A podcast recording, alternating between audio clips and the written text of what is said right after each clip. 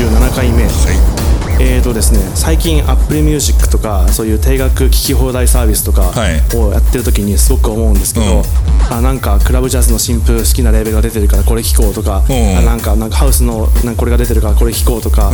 なんか元はもう好きで好んで聴いてるのはハードコアばっかりだったはずなのに、ん。ハウスだったりクラブジャズだったりってあっても、なんとなく好きだったら聴いちゃうっていうのの、まあ、普通の習慣ですけどこの普通の習慣がどこでついたのかなって思った時に、ん。やっぱり僕の場合ビートマニアなんじゃないかなっていうのがすごくあってどういうことかっていうと、はいどういうことか。はい。ビートマニアとかで、まあ、50曲とか新作とかで入ったりするじゃないですか。うんかはいはい。もうゲームシリーズごとに、ん。それでクラブジャズとかボサノバとか、まあ自分で能動的に動いてる限りには絶対聴かないようなジャンルとかが大量に収録されていて、はい。でもゲーム大好きっ子だから、ゲーセンに行ってやるたびに、まあ、100回でも1000回でももうずっと、まあ、いろんな曲聴くわけですよね、はいはい。そうするとなんか回数聴いていくとどんどん好きになっていくのってあるじゃないですか。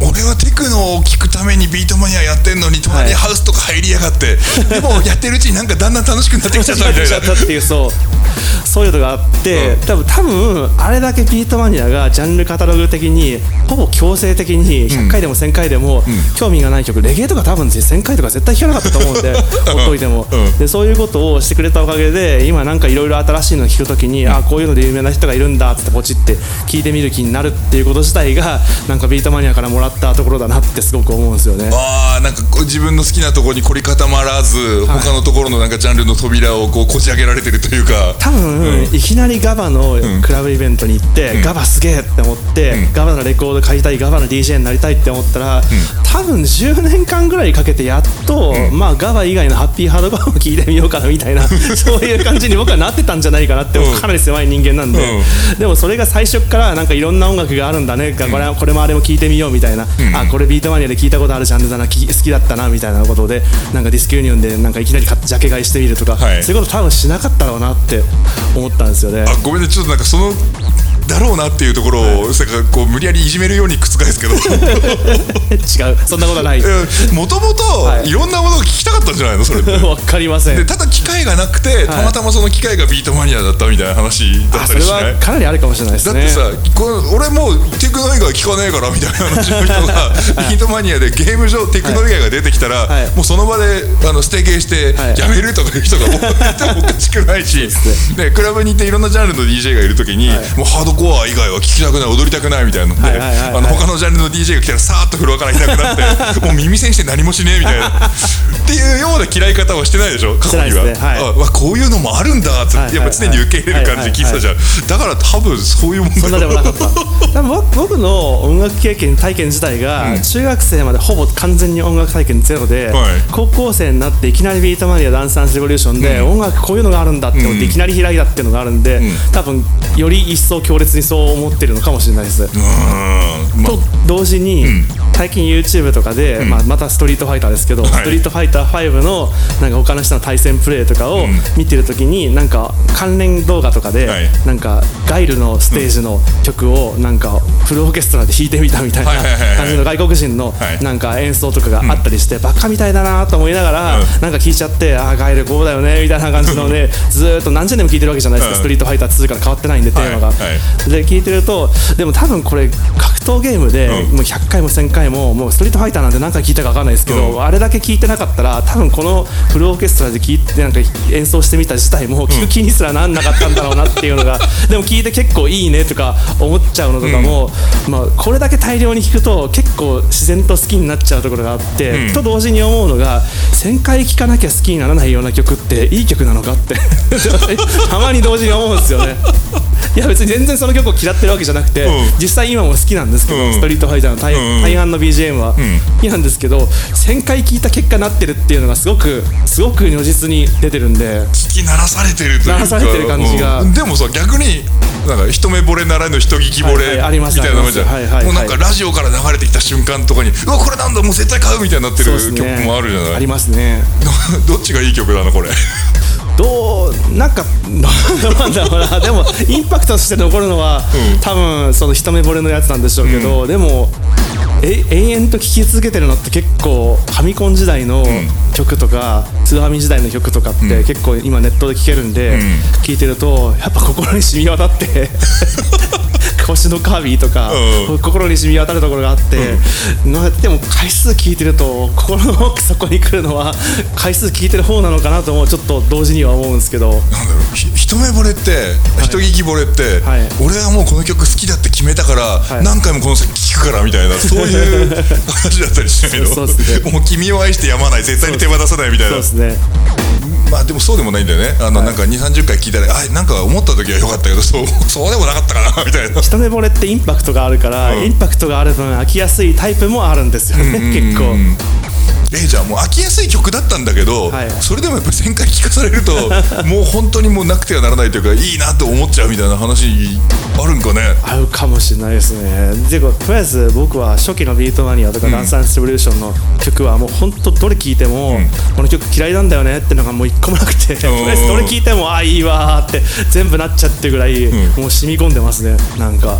えー、いや逆に言うと飽きのこない曲だからこそゲームの BGM だとかになってるっていう可能性はない、合ってるんですかね。実はっていうことですかね。実うん。あるかもしれない、なんか美人は3日で飽きるみたいな話あるじゃん あります。そういうのに共通するかもしれない。そう合うから。あのいや特性としてそういうのあるかもしれないっていうのは、はい。あのゲームとか劇伴の曲って、はい。やっぱりなんかメインのものを邪魔しないようにうまくこうバックグラウンドに隠れるようになってるとかいう話は、まあ実際にどれぐらい考えてやってたか知りませんけども、はい。あるので、はい。なんか何回聴いてもあ飽きない系のちょっと味味付けというか、はい。寄せ方になってる可能性が、うん。そうですね。あとなんかその、まあ、音ゲーだと特に回数に、まあ、強烈なところありますけど、そのアニメソングとかだと、なんかアニメの内容とエピソード記憶になって、あー合体して好きになっていく感じが、なんか僕「獣フレンズ」とか、う最初なんか789とかまで聞聞いてても、はいまあ、オープニングソングは面白いけどまあまあそういう曲だよなぐらいしか思ってなかったのが、もう最後の方のクライマックスの方で、まあ、はい言い使われ方をするんですけど、そうい。うのを聞いてるともう買おうって。今買おうってなって買ってずーっと聞いてましたけど。これさいや確かに劇伴だから、はい。そのねモモインのあのストーリーのものとはい。合体してその記憶の中にあって、はい。ああこの曲はいい曲だな。これもアニソン劇伴ドラマとかでもそうだし、はい。はみんなそうで映画とかでも、はいこれ、はい。ちょっとあれ何回前でしたっけ？あの、34回前にやってた、はあのえイラストレーターさんがい。ストーリーつけた漫画の方が売れるみたいなのにあそうそうすごい似てない？これ。似てますね。1枚や売れないみたいな。うん似てますね。やばいちょっとなんかそういう感じになってきたぞ。立体的に記憶と楽しさが組み立てられたものははい。より好きになるみたいなのは、そうですね。だって僕ファミコン時代の星のカービィとかマリオとかですっごく好きだって言って今でも探してもう一回聴き直しちゃうみみたいなことやってる曲って大抵ボス曲ですから、あー。やっぱり一番エキサイティングしてる時のエピソードと合体して物語がくっついた曲になってるのかなっていう気はしますね。すごい。なんかあの RPG の日常系の曲はまあ覚えてっけどそんなにみたいな。そうですね。一番いいところのボスの曲で。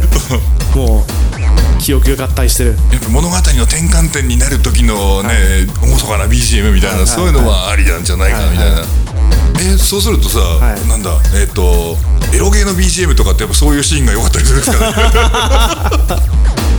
そこってつながるんですかね？いやどうなんだろそうこってつながるんですかね？なんかもうだって男って行為が終わった後、一瞬で冷めるところってあるじゃないですか、うん。そこって複雑すぎて どう合体していくのかちょっと想像がつかないんですけど。もうほんとしょうもない話を言ってしまいましたけど。